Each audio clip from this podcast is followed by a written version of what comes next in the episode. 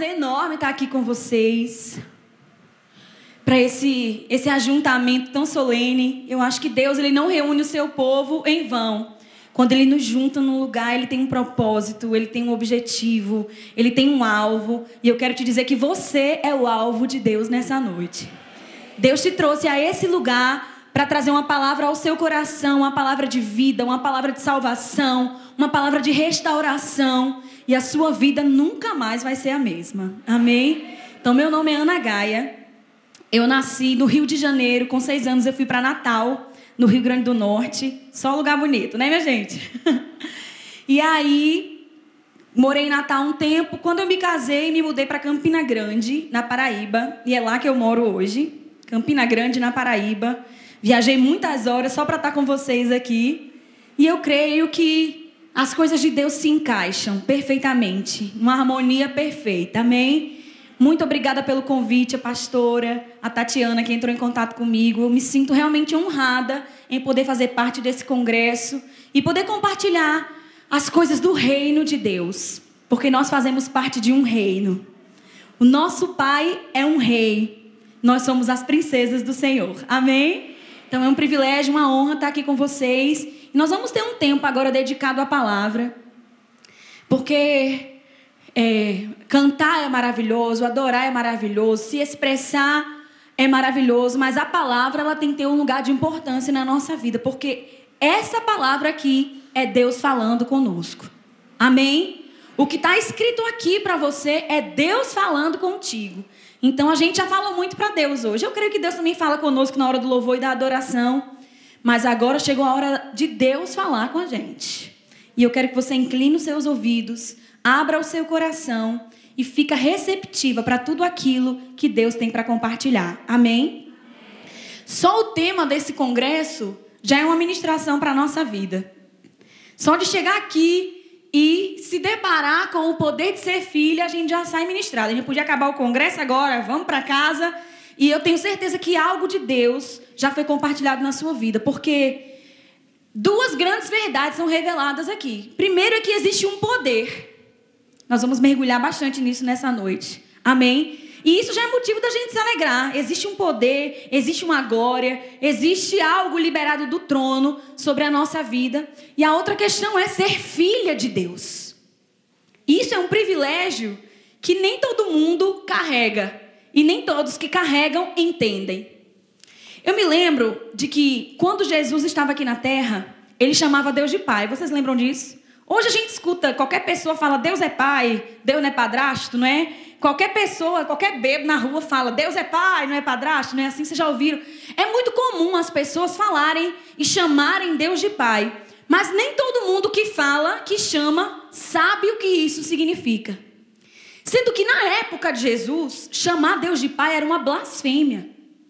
Se você olhar lá em João, nós não vamos abrir, isso nem estava no meu script, mas foi algo que surgiu agora aqui no meu coração.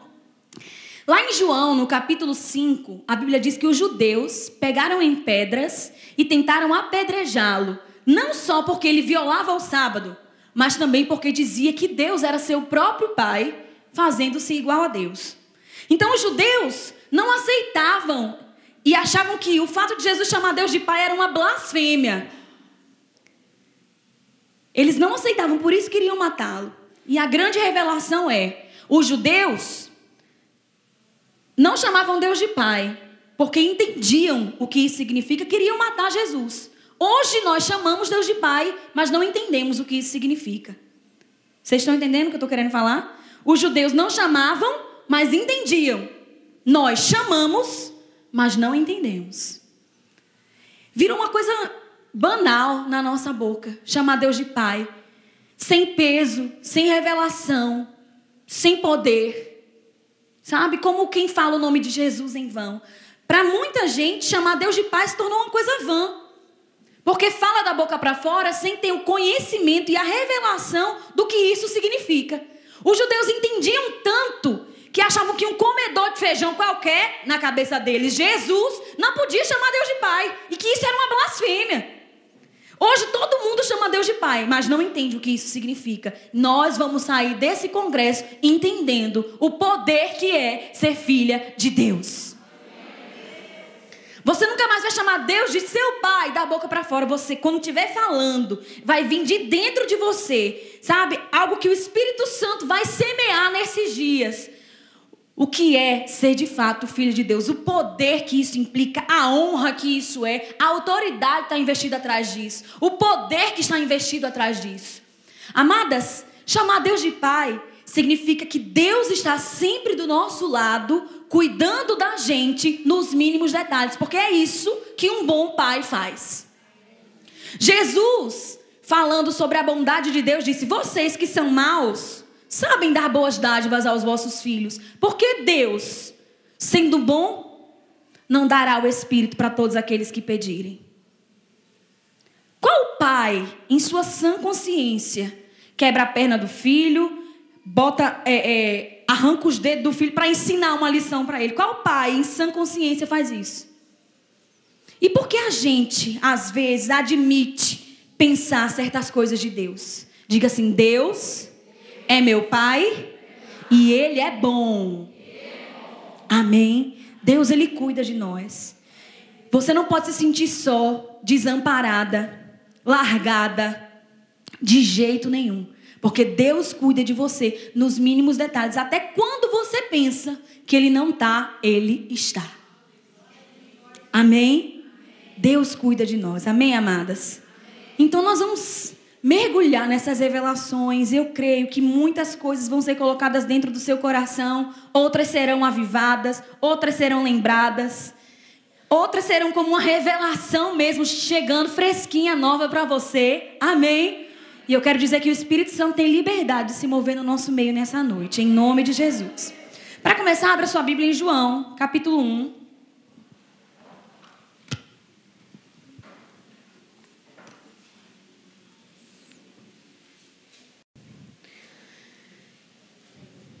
Nem precisava abrir, né? Porque está escrito aqui, mas vamos abrir a Bíblia. É muito bom abrir a Bíblia.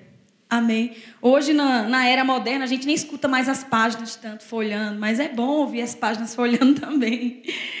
Amém, irmãs? É bom abrir a Bíblia. Mesmo que o pastor, a pregador, o pregador, a pregadora, peça para você abrir numa passagem que você já conhece, abra. Porque a palavra de Deus, ela se renova. Tem coisa ali que você não pegou ainda e vai pegar quando você lê. Amém? Olha aí, pega aí, fica com a dica.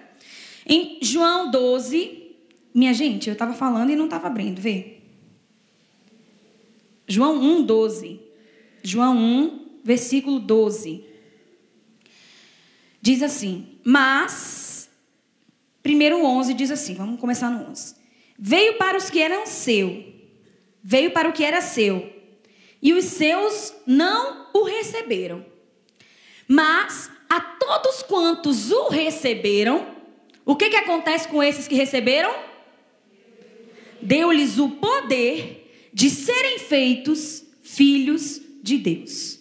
Mas a todos quantos o receberam, deu-lhes o poder de serem feitos filhos de Deus. Eu queria que você repetisse a palavra receberam. receberam. Repita poder, poder, e filho de Deus.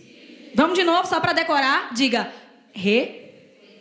Minha gente, vamos lá, outra chance. Diga. Mais uma vez, só para decorar. Amém. Nós vamos destacar essas três palavrinhas aqui. Tudo começa na vida de alguém porque ele recebe. A todos quantos o receberam. Essa promessa, essa bênção, está disponível para todos. Mas nem todos estão desfrutando. Por quê? Só desfruta quem recebe. Vou dar mais uma chance para vocês, tá bom? Só desfruta quem recebe. Está disponível para todo mundo, realmente. Deus amou o mundo de tal maneira, mas nem todo mundo está recebendo. Então, a porta de entrada que destrava o poder de ser filha é receber. Amém? O primeiro passo é receber. A todos quantos o receberam, receber o quê? Qualquer coisa não. Receber o Filho de Deus. Receber Jesus. Confessar Jesus como Senhor da sua vida. Então a salvação é a porta de entrada, de acesso para o poder para ser filha. Amém? Todo mundo tem poder para ser filho?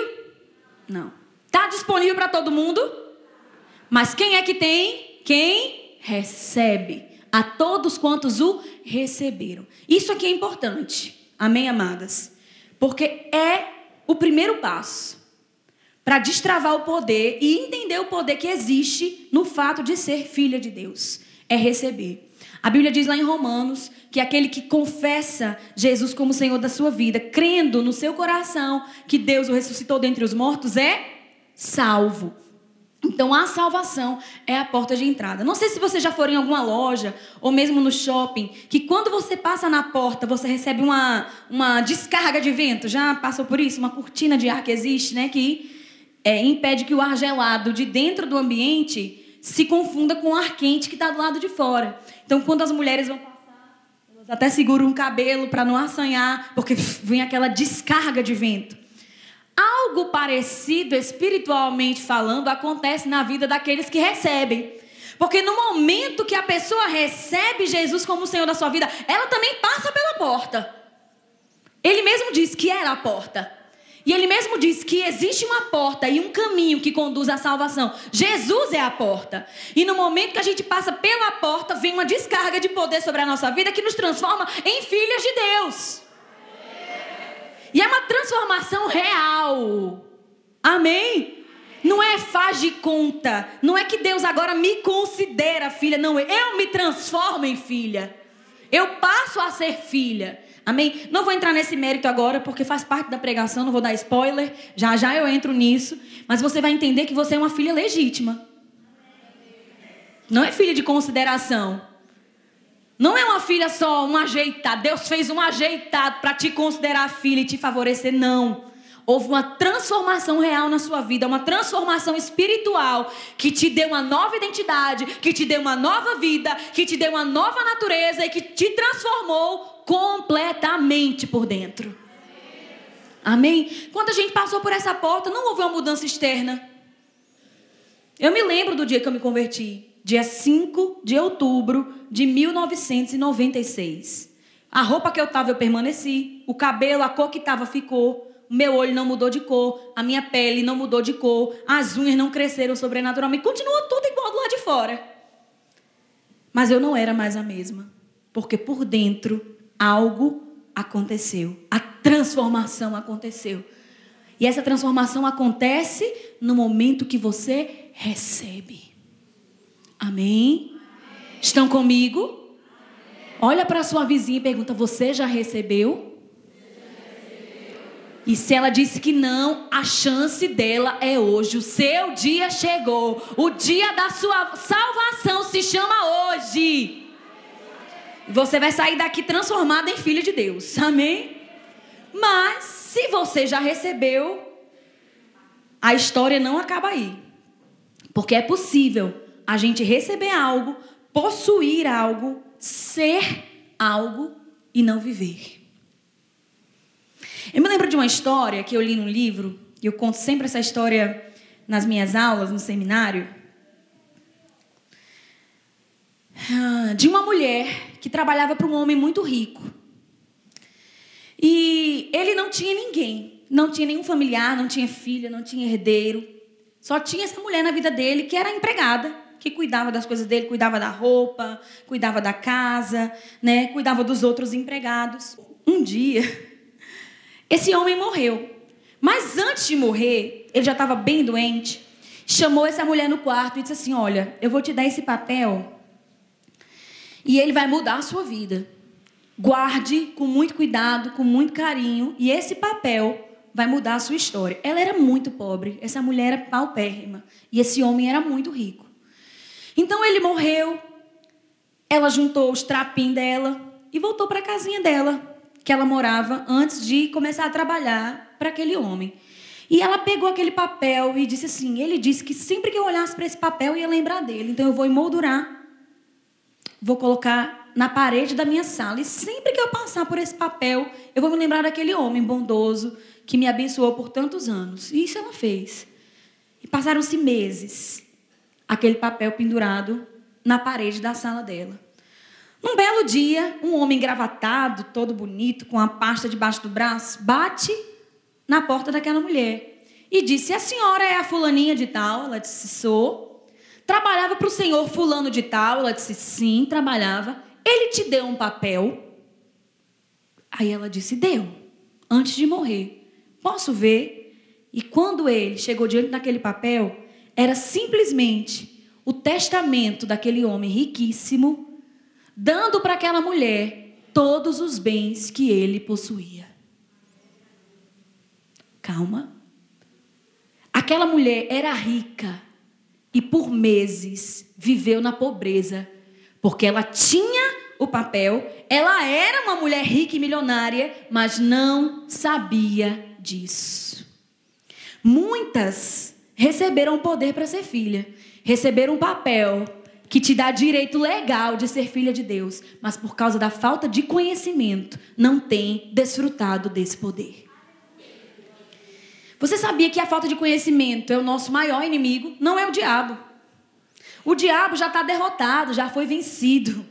Os dias dele já estão contados. Quando Jesus estava aqui na terra, ele mesmo disse: Eu vi Satanás caindo como um raio. O príncipe desse mundo já está julgado. A sentença dele já, já foi dada. Nosso inimigo não é o diabo. O nosso maior inimigo é a ignorância, é a falta de conhecimento.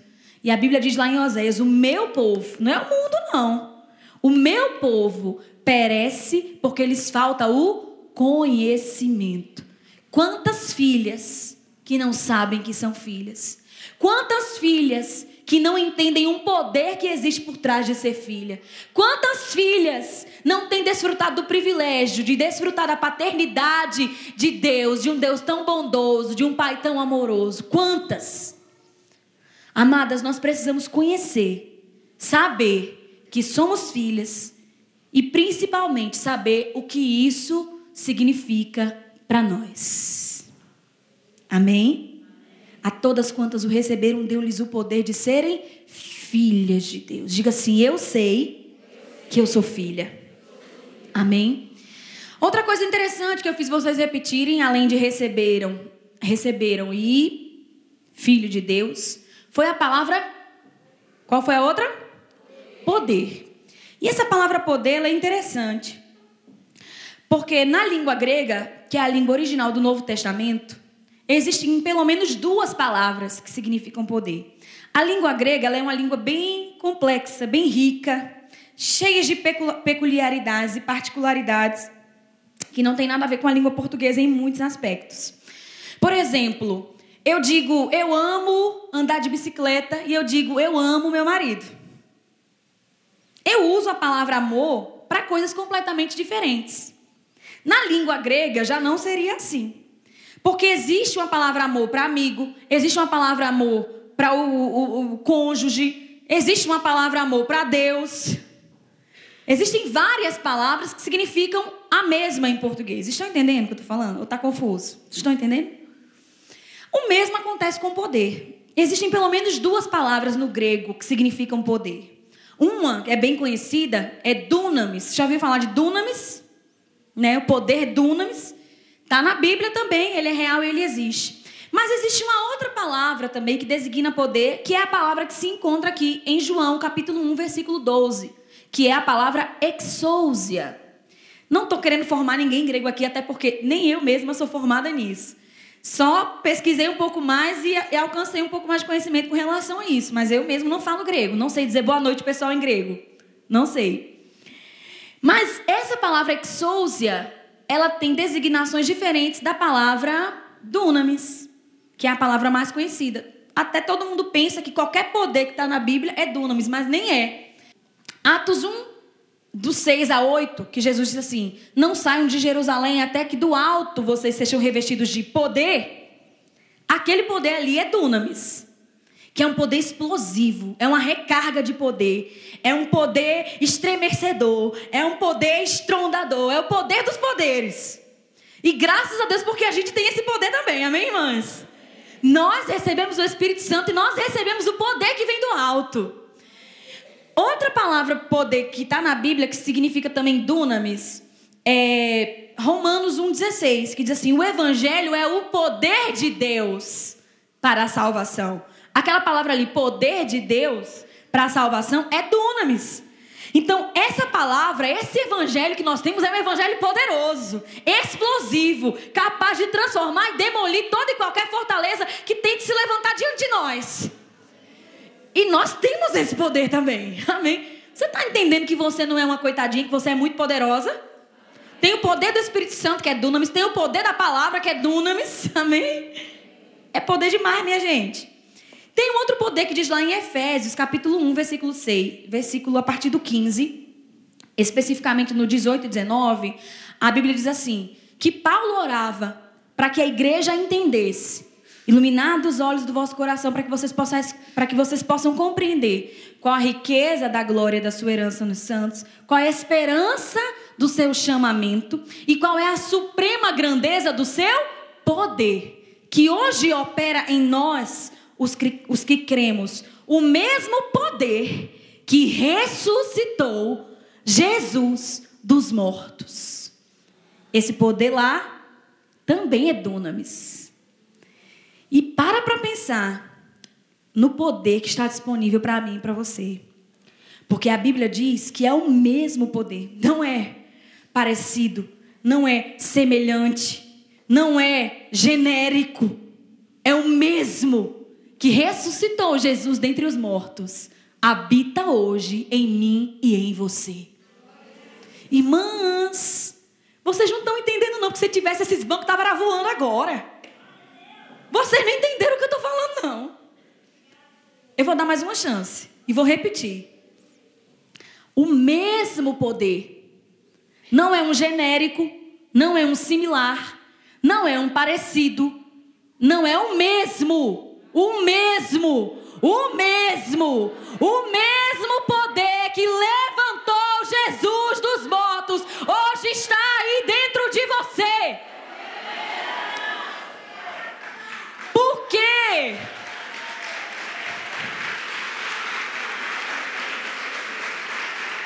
Por que, que você fica se sentindo tão coitadinha, desamparada, impotente diante das situações e adversidades da sua vida? Você acha que existe problema mais difícil do que levantar alguém da morte? Tem gente que diz: tem jeito para tudo, menos para a morte, não é? Eu consigo dar jeito para tudo, menos para a morte. Pois esse poder dá jeito até para a morte. Esse poder que hoje mora dentro de você dá jeito até para a morte, porque ele tirou Jesus de lá. Ô irmã, opera dentro de você. Está disponível aí dentro de você. O problema é que nós carregamos uma dinamite dentro da gente e a gente não aperta o botão. Você precisa ativar a dinamite. Porque a dinamite sozinha ela não se explode.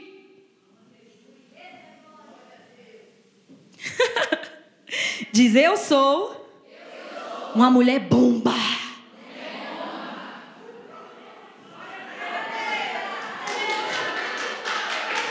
Ei! Ei! Hoje em dia, nessa época de terrorismo, se uma pessoa entra ali gritando, eu sou um homem bomba, todo mundo sai correndo com medo, não é? Por quê? Ninguém quer morrer.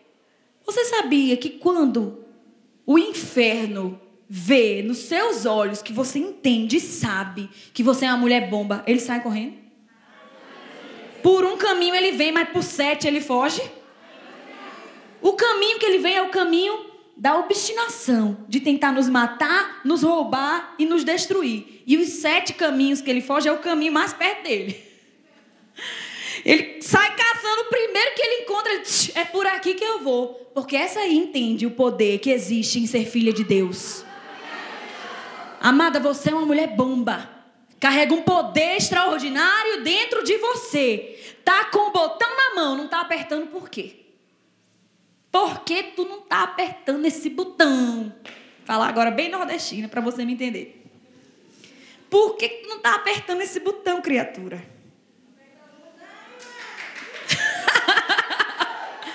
é isso mesmo. Sabe? Diante de, das adversidades, dos problemas, das dificuldades, das impossibilidades, do que é impossível, do que não tem jeito para nada, não tem jeito nem para morte. Tem. O poder que levantou Jesus dos mortos está aí dentro de você. É só apertar o botão. Amém? Então, todos esses, que eu, esses versículos que eu li aqui para vocês, que eu citei, na verdade, são dunamis, que é esse poder explosivo. É, no mundo é um poder destruidor, mas no reino de Deus é um poder que constrói, que edifica, que levanta, que dá vida mas é uma força avassaladora, explosiva. Dunamis é daí mesmo que vem a palavra dinamite, né? Do grego. A palavra dinamite vem do grego dunamis, que significa poder. E nós temos poder, porque do alto nos, nos foi dado, nós fomos revestidas de poder. Nós temos o poder do evangelho, porque o Evangelho é o poder de Deus para a salvação. E nós temos o poder que levantou Jesus dentre os mortos, morando, habitando, residindo, permanecendo, ficando. Deu para entender que ele não vai e volta, que ele está aí? Esse poder você não recebe num culto avivado, não. Recebe aí o poder. Você... Não. Esse poder que levantou Jesus dentre os mortos já está aí dentro de você. Ele não vem e vai, vem na, na campanha de avivamento e vai embora quando você sai pelas portas. Não, é um poder que reside, é um poder que mora, é um poder que está aí o tempo inteiro, 24 horas por dia. É só você apertar o botão, já entendeu, né? Não, não vou desenhar, não, já falei. Já entendeu? Tá aí. Não é um poder que vem, que vai, é um poder que mora, que reside, que permanece. É o Espírito Santo de Deus que habita aí dentro de você. Amém? E tem, vamos voltar agora, a palavra grega, que também é poder, que é a palavra exousia, que é essa palavra que está aqui em João. Gente, eu pensei que era o resumo da minha pregação já aparecendo aqui no telão. que é essa palavra que está aqui em João 1,12. A todos quantos receberam deles o poder. Exousia não significa poder explosivo. Exousia é um poder delegado.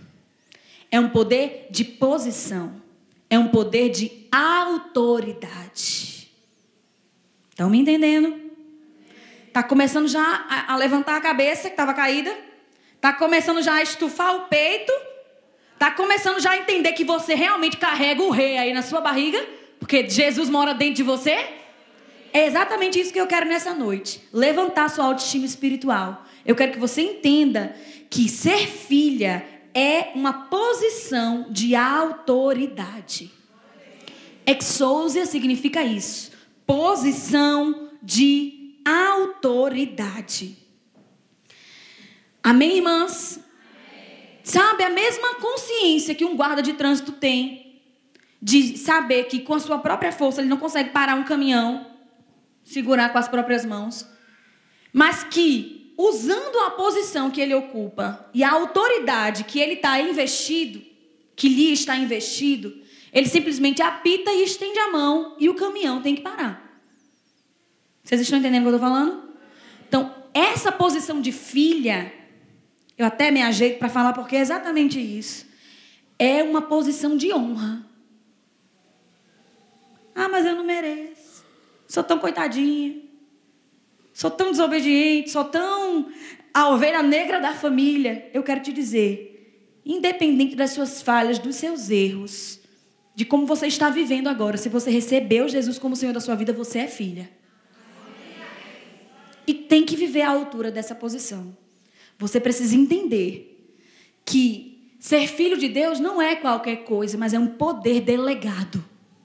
É uma autoridade. É uma honra ser filha de Deus. Amém? Tu já está se sentindo? Já está? Já está se sentindo? É para se sentir mesmo. Porque você é filha. Diga, eu sou filha.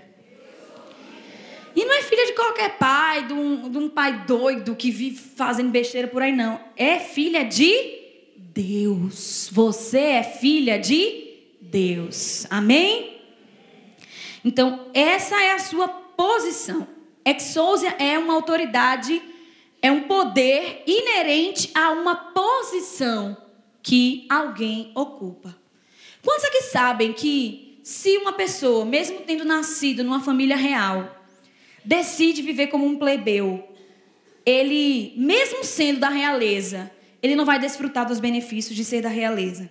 A gente já viu em vários filmes, né? Acho que é Um Príncipe em Nova York, não é? Que o, o cara era príncipe. É, mostra as cenas no início do filme, as mulheres jogando pétalas de rosa para ele poder passar. Mas ele cansou dessa vida e ele quis trabalhar como garçom num barzinho, num, num barzinho em Nova York. E aí ele tem que ralar para ter o próprio dinheiro, trabalha não sei quantas horas por dia, mesmo sendo da realeza. E mesmo sendo um filme, uma história, uma ficção, nos mostra uma verdade. Que se a pessoa ela quiser, ela não desfruta do benefício de uma posição. O que eu quero que você entenda é que existe um benefício em ocupar a posição de filha de Deus. Mas se você quiser, você não vai desfrutar. Só se você quiser. Ou, melhor, se você não quiser. Estão entendendo o que eu estou falando? Você precisa querer e decidir desfrutar dos benefícios dessa posição. Amém? Eu queria que você abrisse a sua Bíblia em Romanos, no capítulo 8. Romanos 8,14 diz: Pois todos quantos são guiados pelo Espírito de Deus, estes são filhos de Deus. Lembra que eu te falei dos privilégios de ocupar essa posição? Porque, pelo simples fato de você ser filha de Deus, uma série de coisas vão te seguir por causa dessa posição. E a primeira delas que eu quero mostrar aqui para vocês é o privilégio de ser guiada pelo Espírito de Deus. Queridas, ser guiada pelo Espírito é uma das melhores coisas que existem nessa vida. Amém? Quantos danos, quantos prejuízos seriam evitados se a gente parasse para ouvir aquela voz que fala dentro de nós? Sabe, seríamos livres de muitos tropeços, de tragédias, de traumas. Porque o Espírito Santo sempre vai nos guiar, nos conduzir em triunfo, como fala a palavra de Deus. Amém? Então, todos os que são filhos de Deus são guiados pelo Espírito de Deus, ou todos os que são guiados pelo Espírito de Deus, estes são filhos de Deus. Infelizmente, eu não posso pregar a Bíblia toda numa noite só, porque existiria uma, duas, três, quatro, cinco mensagens só sobre o fato do que é ser guiada pelo Espírito, de como ser guiada pelo Espírito, de como estar sensível para ouvir a voz do Espírito Santo de Deus. Amém? Infelizmente, não dá para pregar a Bíblia toda numa noite só. Agora eu vou fazer igual meu marido faz. Mas se você quiser ouvir ministrações sobre isso, você pode acessar o nosso site. Lá tem ministrações minhas sobre ser guiado pelo Espírito. É o nome do meu esposo, que é o nome do nosso ministério, natanrufino.com.br. Se você não tomou nota, quiser perguntar no final, estou à disposição, você pode me consultar. Lá eu tenho ministrações sobre isso, sobre o, como ser guiada, como ouvir seu coração, como ouvir a voz do Espírito Santo de Deus, o que significa ser guiado, o que é ser guiado, em, em que aspectos da minha vida eu posso ser guiado pelo Espírito. E eu quero te dizer, em todos. Amém? Em tudo. Em tudo, o Espírito Santo tem uma opinião traduzida, impressa dentro do seu coração. Eu costumo dizer que Deus sempre está falando, mas nem sempre a gente está ouvindo. Sabe? Que Deus é como um transmissor e nós somos como rádios que se estivermos na frequência correta, a gente vai conseguir ouvir a estação de Deus. Não sei se você sabe, mas o locutor ele não para de falar quando você muda a frequência. Quando você está na 92 FM e passa para 93 FM, o locutor ele não se cala não. Lá no programa de rádio ele continua falando. Mas porque eu mudei a frequência, eu parei de ouvir. Estão me entendendo? Deus está sempre falando. Mas se a gente não está na frequência certa, a gente não vai ouvir. Amém? Deus está sempre falando. E eu pergunto: a gente está sempre ouvindo? Porque Deus sempre tem uma opinião, uma maneira de nos guiar, de nos conduzir de nos levar nessa vida, né? Como diz aqui, os que são guiados pelo Espírito de Deus são filhos de Deus. Deus sempre quer orientar seus filhos, sempre quer guiar seus filhos e Deus sempre está falando. Nós temos é que aprender a sintonizar o nosso coração, deixar o nosso coração sensível para ouvir a sua voz e as suas instruções. Amém? Então, ser guiada pelo Espírito é um dos benefícios dessa posição que você ocupa. Amém? Esse poder para ser filho eu vou re repetir isso, que eu não sei se todas entenderam. Não é um poder explosivo, não é dunamis. É exousia. É um poder de autoridade, de uma posição que você ocupa agora, porque recebeu Jesus e se tornou filha de Deus. Amém? É o poder de uma posição. E estar na posição de filha vai te fazer ser guiada pelo Espírito e algumas outras coisas que nós vamos enxergar aqui mesmo nesse próprio texto. Continuando, que meu tempo está correndo. Ai, os que são guiados pelo Espírito são filhos. A primeira coisa é ser guiado. Porque não recebestes o espírito de escravidão. Pelo simples fato de eu ser filha de Deus, eu deixei de ser escrava. Amém? Você não é escrava. Você não recebeu um espírito de escravidão. Então comece a tirar essa mentalidade da sua cabeça. Se você se sente escrava de alguma coisa, de alguma situação, de alguma pessoa, arranca essa mentalidade errada, coloca a mentalidade certa no lugar, porque você não recebeu espírito de escravidão. E ao invés de espírito de escravidão, o que foi que você recebeu? Você não recebeu espírito de escravidão para viver outra vez atemorizados. Porque o escravo, ele vive com medo. Medo de tudo, medo de todos. Tô, o que eu estou fazendo é certo. Às vezes o que ele está fazendo é certo. Mas porque o Senhor dele não quer, ele está errado. Então ele vive atemorizado. E você sabia que tem muitos crentes que são dominados, escravos do medo? Você não recebeu esse espírito. O espírito que você recebeu é outro. Amém? Você não recebeu o espírito de escravidão, mas você recebeu o espírito de adoção. Meu Deus, será que eu vou conseguir falar tudo que está aqui? Que aqui tem muita coisa. Primeiro, com relação a essa questão do paralelo entre escravidão e adoção de filho, né? Então, escravo e filho. Ele diz assim: não recebeu o espírito de escravidão, mas o de adoção que clama Abba Pai. Eu me lembro de uma passagem que está lá em João, no capítulo 8, a partir do versículo 32. Nós não vamos ler porque tem muita coisa ali. Mas para resumir, Jesus disse assim: E conhecereis a verdade, e a verdade vos libertará.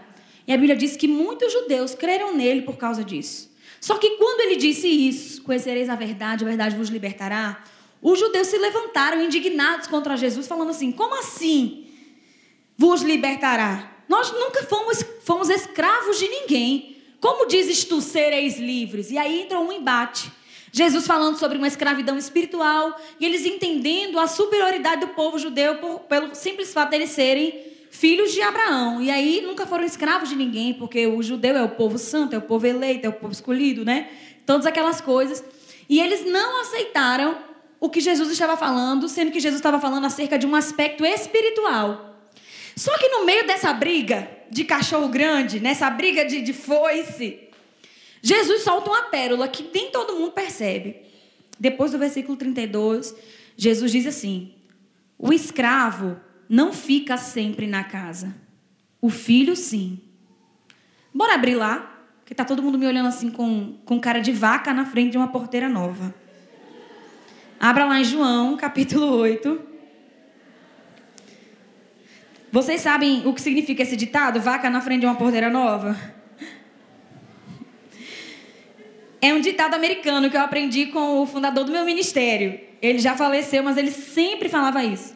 João 8, vai abrindo, 32, enquanto eu explico o que é vaca na frente de uma porteira nova. Imagina uma vaca que sempre passa na mesma porteira todo dia. Está acostumada a passar pelaquele mesmo lugar para comer a sua graminha. Um belo dia, o dono da fazenda resolve botar uma porteira no meio do caminho. A vaca, que está sempre acostumada a passar pelo mesmo lugar, quando ela chega diante daquela porteira, ela faz mais ou menos a cara que vocês estavam fazendo para mim. Faz assim, hum, isso é a vaca na frente da porteira nova. Era a cara que vocês estavam fazendo para mim. Mas olha aqui. Não vamos ler o 32, né? Porque já falei, já é nosso Pai, Jesus nos replicou, nós somos bastardos, incapazes, homicida. É, antes disso.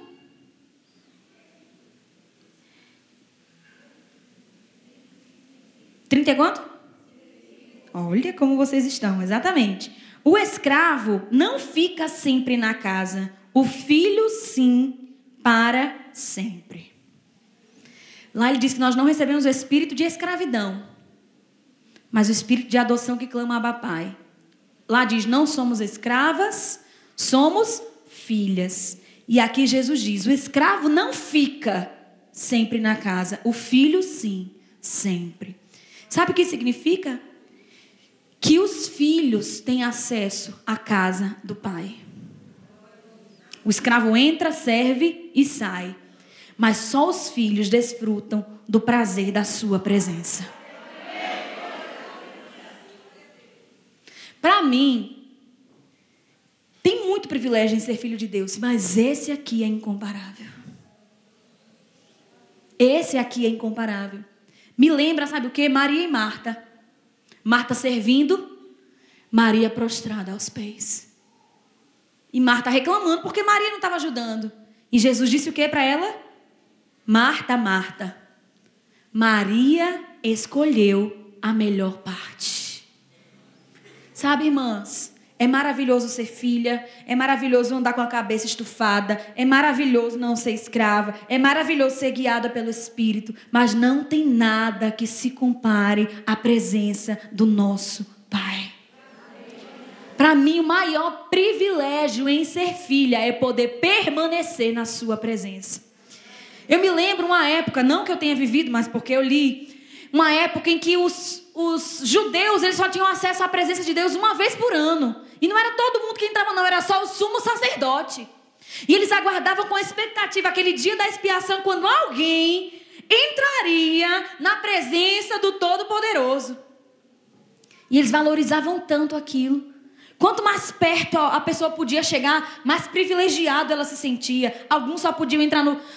É, os gentios nem no pátio podiam chegar. Alguns só no átrio, outros no santo lugar, só um no santo dos santos. Quanto mais perto alguém chegava, mais privilegiado ele se sentia. E a gente hoje tem acesso à presença de Deus 24 horas do nosso dia. E às vezes a gente não está dando a menor importância para isso.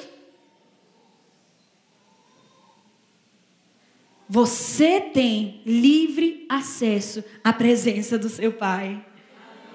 Aprenda a desfrutar desse benefício. Aprenda a desfrutar desse privilégio. Porque não tem nada que se compare a isso. Os escravos entram, servem e saem. Mas os filhos permanecem na casa para sempre. É bom demais ser filho de Deus, é não, gente? É maravilhoso ser filho de Deus. Nós precisamos despertar, oh queridas. Como é maravilhoso. Não levantar a mão mecanicamente. Não abrir a nossa voz e cantar só porque o ministro de louvor está pedindo. Mas fazer com gratidão, com devoção, com intensidade. Amém? Amém? E alguém poderia me dizer: Ah, não gosto de adorar na igreja, as músicas eu não gosto, o ritmo eu não gosto, a voz da cantora eu não gosto. Se você não adora Deus na igreja, que o ambiente é propício e favorável, eu tenho lá as minhas dúvidas se você faz isso na sua casa. Amém? Então aproveita quando você está na igreja. Aproveita quando tem um grupo de música te conduzindo. Aproveita quando tem uma ministra ungida aqui, se esforçando para te levar a levantar as mãos, a adorar, a se prostrar, a se render. E faz. Porque esse é o maior benefício em ser filha de Deus, é poder permanecer na presença dele. Amém? Permanecer não é entrar e sair, não é só entrar para servir, mas o filho sim fica sempre na casa do seu pai. Amém? Volta lá para Romanos. Não recebestes o espírito de escravidão para viverdes outra vez atemorizados, mas recebestes o espírito de adoção eu não vou ter tempo suficiente para falar tudo o que essa palavra adoção significa hoje. Mas aí, como nós temos uma continuidade amanhã, amém? Nós vamos continuar falando sobre isso. Mas então, o tempo ainda que eu tenho, que eu percebo aqui que eu consigo segurar vocês, eu vou continuar. Amém? Você me dá 10 minutinhos para eu terminar? Quem me dá 10 minutos? 10, 20, 30, 40, 50, tá ótimo! Tudo que eu preciso. então, nós recebemos um espírito de adoção. E é baseado nesse espírito que nós clamamos Abba, Pai. Para não entrar na questão da adoção, porque é o que nós chamamos tecnicamente de uma lata de minhoca, que quando abrir, vai dar trabalho para catar as minhocas todinho e colocar dentro da lata de novo. Eu vou guardar a adoção para amanhã e vou explicar a questão do Abba Pai. Amém? Então é baseado nesse espírito de adoção que nós clamamos Abba Pai. Abba Pai não é uma expressão espiritual diferente que quando você chama Deus de Pai, ele se arre que quando você chama Deus de Abba, ele se arrepia. Tem gente que, que espiritualiza essa expressão Abba Pai. Estão me entendendo? Como se fosse algo especial. Não, quando eu chamo Deus de Abba, ele se arrepia todinho, é diferente, ele se emociona. Não. A questão aqui é porque Paulo lidava muito com o conflito que existia entre judeus e gentios. Judeu é o povo de Israel que fala hebraico. Para ser bem tecnicamente assim, bem, bem direto.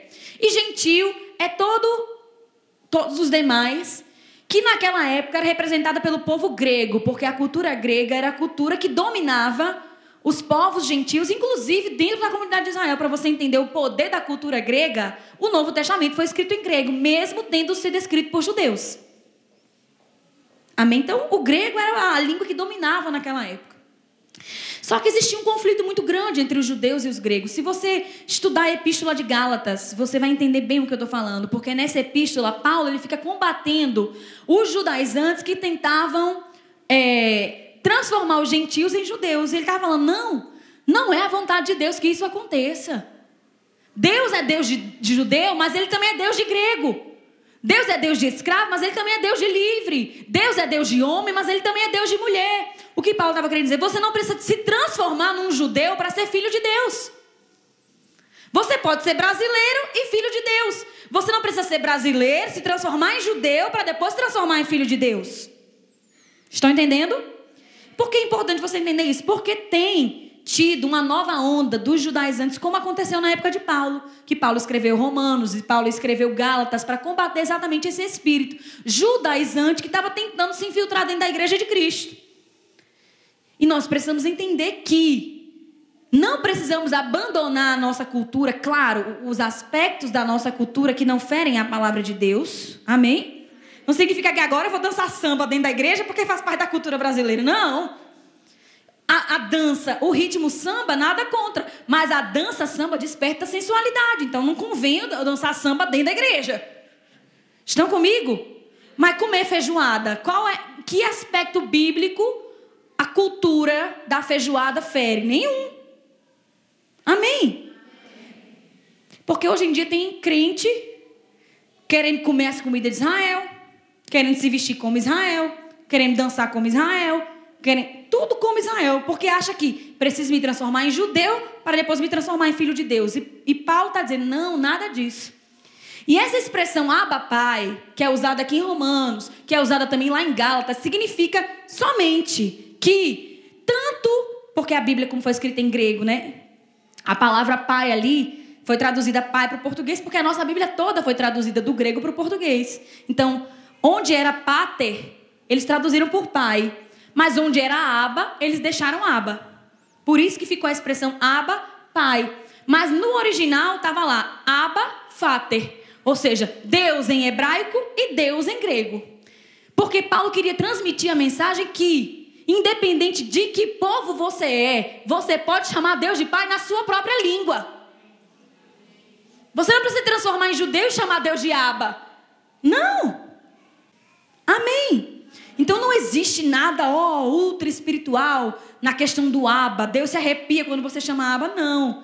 Deus ele se arrepia quando um coração sincero e contrito se derrama diante dele. Porque um coração sincero e contrito ele não despreza. Quer seja falando aba, quer seja falando pai, quer seja falando painho. Amém? Então, essa questão aqui desse espírito de adoção que clama aba, pai, é dizendo que tanto judeu que fala aba, como grego que fala pater, como brasileiro que fala pai, recebeu um espírito de adoção que chama Deus de pai na sua própria língua. Na sua própria língua. Amém, amados? Vocês entenderam isso? Então, não é, é errado eu falar aba, não. Tem até músicas que, né? Tipo aquela do Kleber Lucas. Pai, venho te dizer que tu és o meu lugar seguro, o motivo da minha canção. E com meu coração quero te adorar e exaltar teu santo nome. Pai, te louvo e as palavras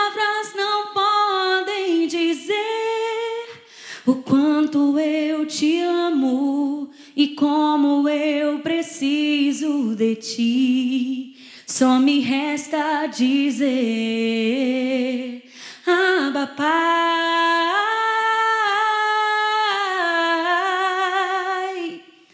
Abba Pai. Tem uma de Laura Salgueiro que fala Abba também, nem? Abba, eu pertenço a ti. Tem problema falar Abba para Deus? Não tem. Mas não significa que ele vai se arrepiar mais porque eu estou falando Abba. Amém, amadas? Deus, ele só quer um coração sincero e contrito. E esse, se você fala Abba, se você fala pai, se você fala painho, se você. Tem algum jeito mineiro de chamar pai? Paizinho, papai. Independente de como você chama, Deus está mais interessado no seu coração. Porque honrar com os lábios é muito fácil. Tem muita gente falando aba, aba, aba, aba, aba, e honrando Deus como pai, nada. Amém? Entenderam isso ou você estava conversando com a pessoa do lado e não entendeu? Tem muita gente dizendo aba, aba, aba, aba, aba, e honrando Deus como pai, nada. Amém? Então, só desmistificando. Não é errado, mas também não é uma coisa ultra, mega, power, espiritual, que agora eu vou.